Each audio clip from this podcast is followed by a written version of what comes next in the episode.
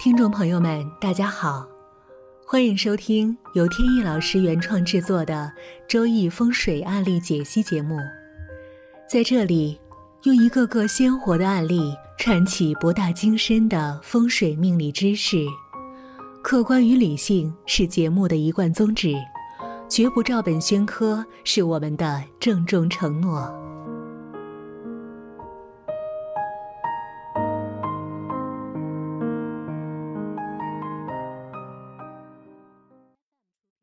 开始正式的案例分析以前呢，先回答朋友们的一个问题，就是经常呢会有朋友问到，说如果买二手房的时候，那么都应该注意哪些问题？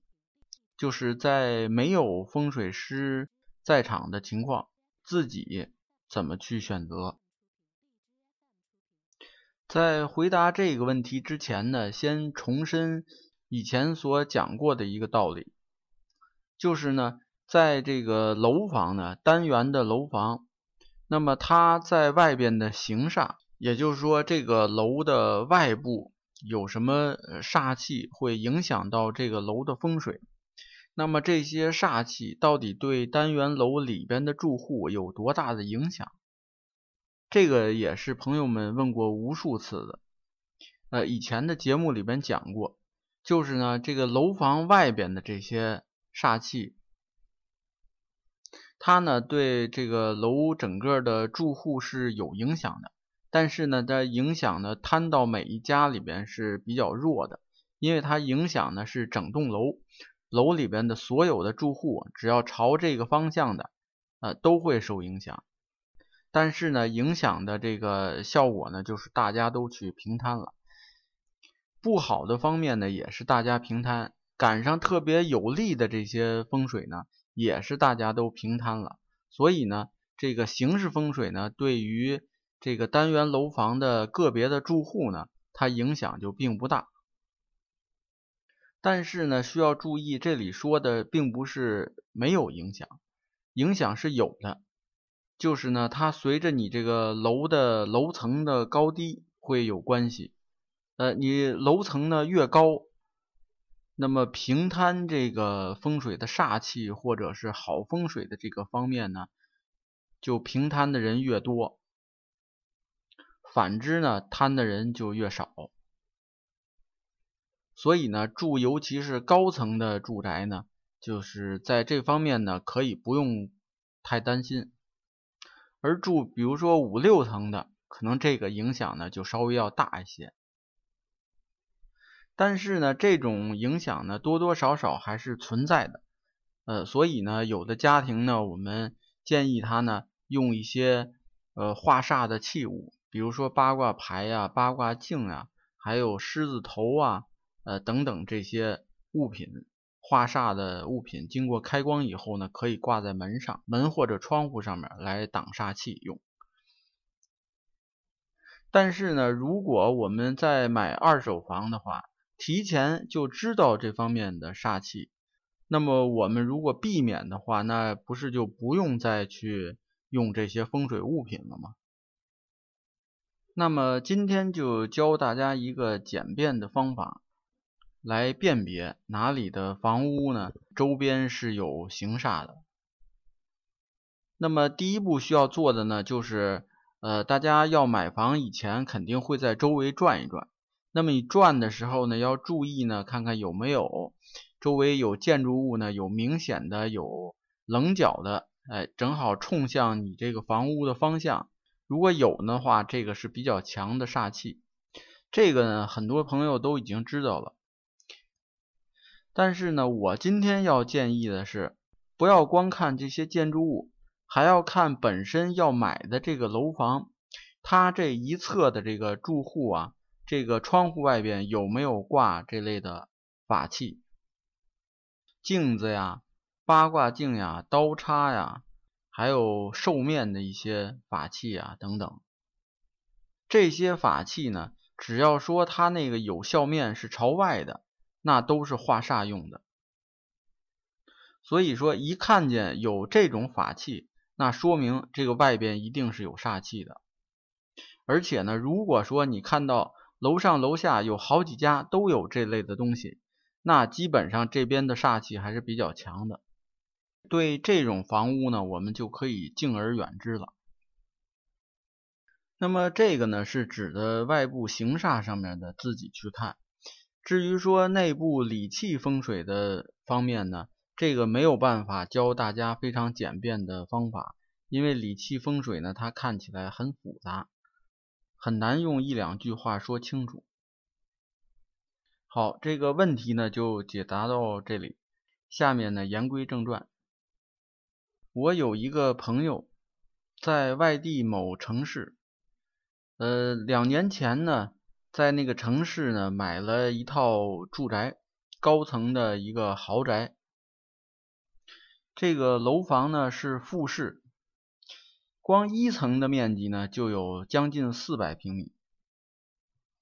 这个城市呢是个沿海城市，开发商呢一开始宣传的时候就说，这个楼盘呢是海景房，而且呢社区里边设施非常的先进。当时呢，他买的是期房。买的时候呢，看这个样板间里边呢，这个户型呢也比较的四四方方。这个房间呢，这个厅啊也比较敞亮，光线也充足。一看呢就非常满意，就当时就买了。这个楼呢是去年的下半年收的房，二零一七年下半年。结果呢，收完房发现一个问题，就是在他这个楼房的后边啊，还有一栋楼。结果呢，跟这个楼啊离的距离太近了。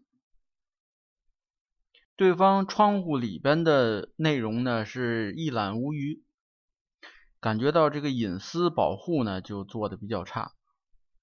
所以一看这个呢，家里人就有点这个失望。但是呢，这个钱都花了，你说现在说别的也意义不大，因为他家庭成员啊也比较多，呃，要不为什么买这么大的呢？但是有的这个家庭成员里边就不愿意往进住，还愿意住在原来的地方。当然了，也可能是由于家庭有其他的矛盾，用这个当借口，就说我不在这住，这个感觉不好。所以这个事情呢，弄得我这位朋友呢就有点挠头。那钱花了不少，最后这个事情呢，大家还不能都满意。这个时候呢，想起了我，就想让我帮他看一看到底是怎么回事。进到这个社区，先是映入眼帘的就是园林景观，做的还是很好的。然后来到他这个大楼的门口。拿罗盘测了一下，这个楼盘呢是庚甲坐向，在八运时期呢属于财星到向和丁星落水。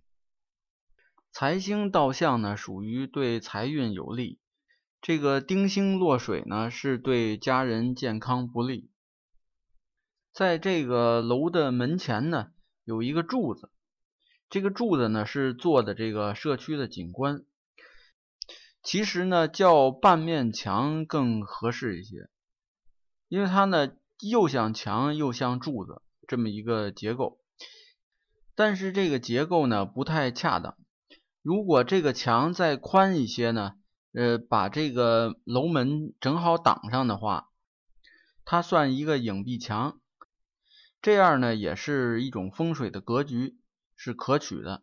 但是呢，它现在只建了一半。正好把门呢挡了一半，结果呢，这个楼前面啊本来有一个明堂，但是明堂呢不够大，不够宽敞，但是现在呢被这个墙又挡了一半，所以这个明堂啊更小了。尤其是这种高档社区，一般是很重视楼前的明堂的，因为明堂呢它作用呢能够纳旺气。而这个地方的这个明堂呢，就是一个扣分项。然后呢，进到屋宅的内部一看，这个家居的内部的格局呢，最重要的呢，无非是大门，然后主卧室加上厨房。他这个住宅呢，大门开在了西南的方位，纳的是病气星，这个不利于家人的健康。主卧室这个地方呢，财气还比较旺盛，但是呢，比较可惜的是，有一个重要的财位落在了主卧室的这个套房里边的厕所的位置。这个财星入厕所，这个是风水上的大忌，意味着呢，这个比较辛苦赚来的钱呢，会顺着这个厕所的水呢流走，也就是漏财。这个厨房的位置还不错，属于木火通明，但是呢，还是弥补不了这个大门纳病气，还有这个财位不恰当的这个问题。最后呢，我就建议他，因为这个房子呢刚收房，还没有往进搬，所以呢，可以考虑这个房子呢直接卖掉，然后再买新的。如果不是像他这样，呃，房子买了还没有住进去的话，一般呢是还是用风水的法器去调整，但是调整的效果呢，有的时候呢不太好表现，所以呢最好还是防患于未然。那今天的案例呢就讲到这里，下边呢需要做一个更正，就是在上一期节目。叫寡宿对姻缘的伤害。这一期节目当中呢，有一个错误，在节目的后半段，快到结尾的地方，有一句话呢，我说子丑和木，这句话是错误的，应该是子丑和土，这个是口误。有一个细心的朋友，在听的过程当中。发现了这个问题，给我指出来，非常感谢这位朋友。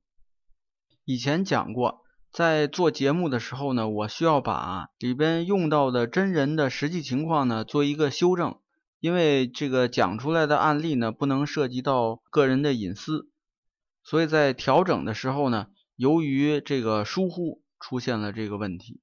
那么在以后的节目当中呢，尽量的避免。好。这次节目呢到这儿结束，有兴趣的朋友呢还可以关注微信公众号“北京易经风水起名”的简拼，也就是首字母，在上面有很多风水和命理方面的文章跟大家分享。好，谢谢大家，朋友们再见。